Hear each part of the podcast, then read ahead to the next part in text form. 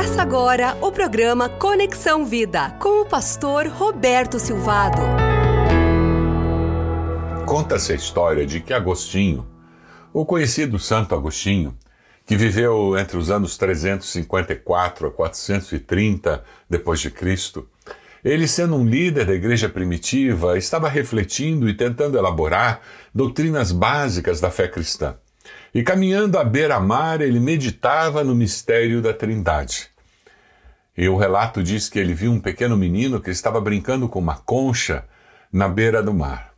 O menino fez um buraco na areia e então foi até o mar e encheu a sua concha com água e a jogou no buraco que tinha feito.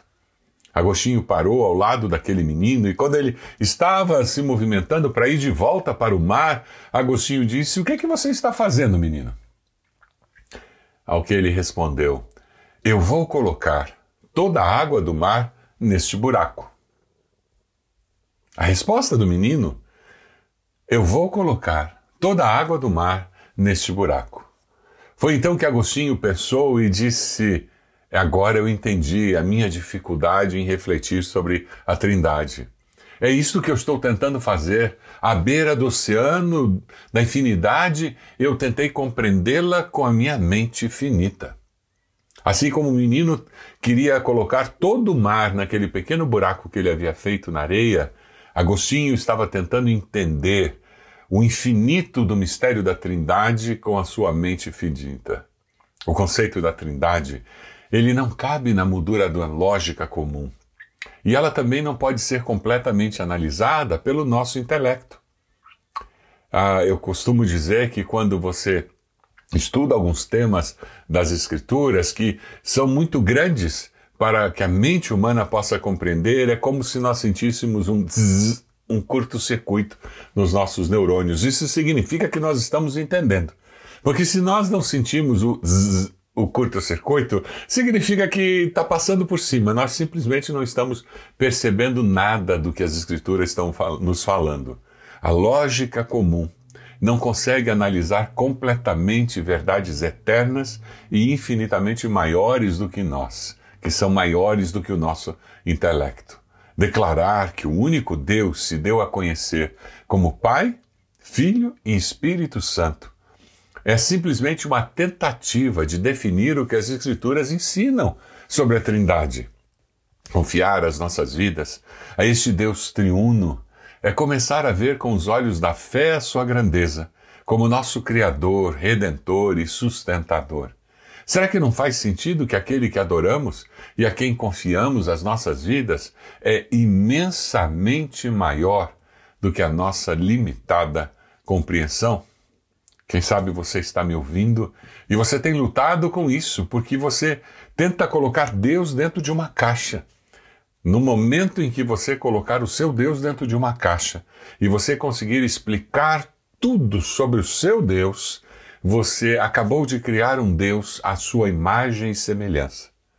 E esse Deus que está contido na sua caixa mental, na sua compreensão mental, ele não é o Deus infinito e todo-poderoso que criou céus e terra.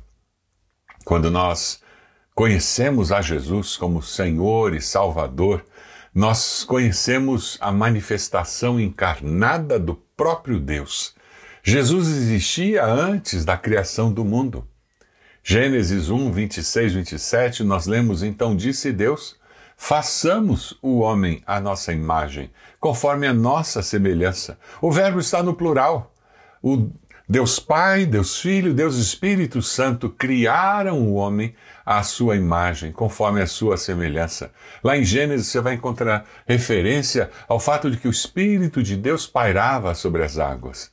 Versículo 27 de Gênesis 1 diz: Criou Deus o homem à sua imagem, a imagem de Deus o criou homem e mulher os criou. Quando eu penso assim, eu consigo entender melhor quem é Jesus Cristo e o que ele veio fazer. Jesus sempre existiu e ele veio com um propósito muito claro.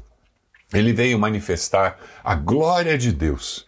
Ele veio reafirmar nos nossos corações que nós somos amados e amados incondicionalmente por Deus. Nesse tempo de incertezas, nesse tempo de luto, nesse tempo de dor, É muito importante nós sabermos quem nós somos como humanos e as nossas limitações e quem é o nosso Deus como Criador e Todo-Poderoso. Jesus conhece a sua história. Jesus ama você. Jesus sente as suas dores e conforta você. Jesus tem o seu futuro em suas mãos. Confie nele. Descanse. Deus Criador está no controle da sua história. Por mais descontrolada que pareça a sua história, por mais que você esteja passando por um tempo de deserto, de tristeza, de luta, de desalento, a minha palavra para você é de ânimo. Jesus disse: No mundo tereis aflições, mas tem de bom ânimo, porque eu venci o mundo. Descanse. Deus ama você com amor eterno e provou isso com a vinda de Jesus. Deus ama você com amor eterno e o atrai para si com a sua benignidade. Esse Jesus, que é Deus, sempre existiu, mas ele tornou-se um bebê e nasceu no primeiro Natal. Você crê nisso? Quando nós lemos o Evangelho de João, nós somos confrontados com a realidade de que no princípio era aquele que a palavra, o Logos de Deus. Ele estava com Deus e era Deus. E ele estava com Deus no princípio. E todas as coisas foram feitas por intermédio dele. Sem ele, nada do que existe teria sido feito. Versículo 14. João continua dizendo no capítulo 1 do seu evangelho: A palavra, o Logos, se tornou um ser humano e morou entre nós cheia de amor e de verdade. E nós vimos a revelação da sua natureza divina, natureza que ele recebeu como filho único do Pai. João disse o seguinte a respeito de Jesus: Este é aquele de quem eu disse: Ele vem depois de mim, mas é mais importante do que eu. Pois antes de eu nascer, ele já existia. Porque todos nós temos sido abençoados com as riquezas do seu amor, com bênçãos e mais bênçãos. Jesus é a palavra viva de Deus. É Deus que se fez carne e habitou entre nós. Jesus é eterno. É Deus homem. Ele era 100% Deus e 100% humano. Jesus é Deus conosco, Emanuel. Jesus sempre é eternamente membro da Trindade, Deus Pai, Deus Filho e Deus Espírito Santo. Jesus é completamente Deus, Jesus é completamente homem. Este Jesus, que nasceu no primeiro Natal. Filipenses 2, versículo 5, o apóstolo Paulo fala sobre ele dizendo: Nós precisamos ter a mesma atitude. Seja a atitude de vocês a mesma de Cristo Jesus, que, embora sendo Deus, não considerou que o ser igual a Deus era algo a que devia apegar-se, mas esvaziou-se a si mesmo, vindo a ser servo, tornando-se semelhante aos homens. Deus, homem. Existe um hífen teândrico entre essas duas palavras que confirma a dupla natureza de Jesus. Jesus não era inteiramente Deus, inteiramente homem, mas separado. Era junto. Ele era 100% humano e 100% divino ao mesmo tempo. Deu choque no cérebro, fez. Zzz, porque se você não está tendo essa dificuldade, é porque você não está entendendo. Essa verdade, ela transcende a capacidade humana de compreender. O contraste do divino e humano na vida de Jesus é lido nos evangelhos. Jesus se cansava, Jesus comia, tinha sede, Jesus dormia, Jesus indignava-se, Jesus chorava, sentia dor, Jesus sentia tristeza, Jesus ficava alegre. Jesus orava, Jesus lia as Escrituras, ele era tentado, Jesus se submetia à vontade do Pai Celestial, Jesus passava horas em comunhão com o Pai Celeste. O seu corpo sofreu, derramou sangue, morreu, foi sepultado. O seu corpo ressuscitou e ascendeu aos céus. E esse mesmo Jesus um dia voltará. Jesus nunca deixou de ser Deus, embora fosse completamente homem. Você crê nisso? Você crê que Jesus é divino? Você crê que Jesus viveu, morreu e ressuscitou e virá outra vez? Você sabe que Jesus conhece as suas lutas, porque ele viveu como um ser humano, como você vive, porém sem pecado? Ele venceu todas essas lutas que você tem, sem cometer pecado. Por isso que ele pode ser o nosso Salvador. Jesus é a manifestação da graça de Deus no nosso coração.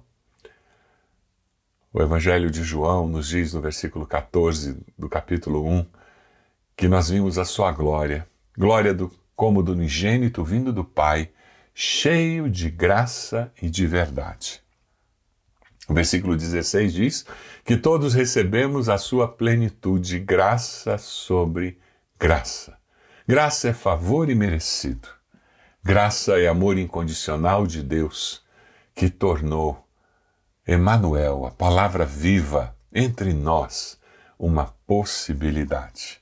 Eu queria orar por você, pedindo que você possa viver com essa graça de Deus, esse amor incondicional e que você reconheça que Jesus viveu, morreu, ressuscitou e virá outra vez para que você possa viver com Deus eternamente.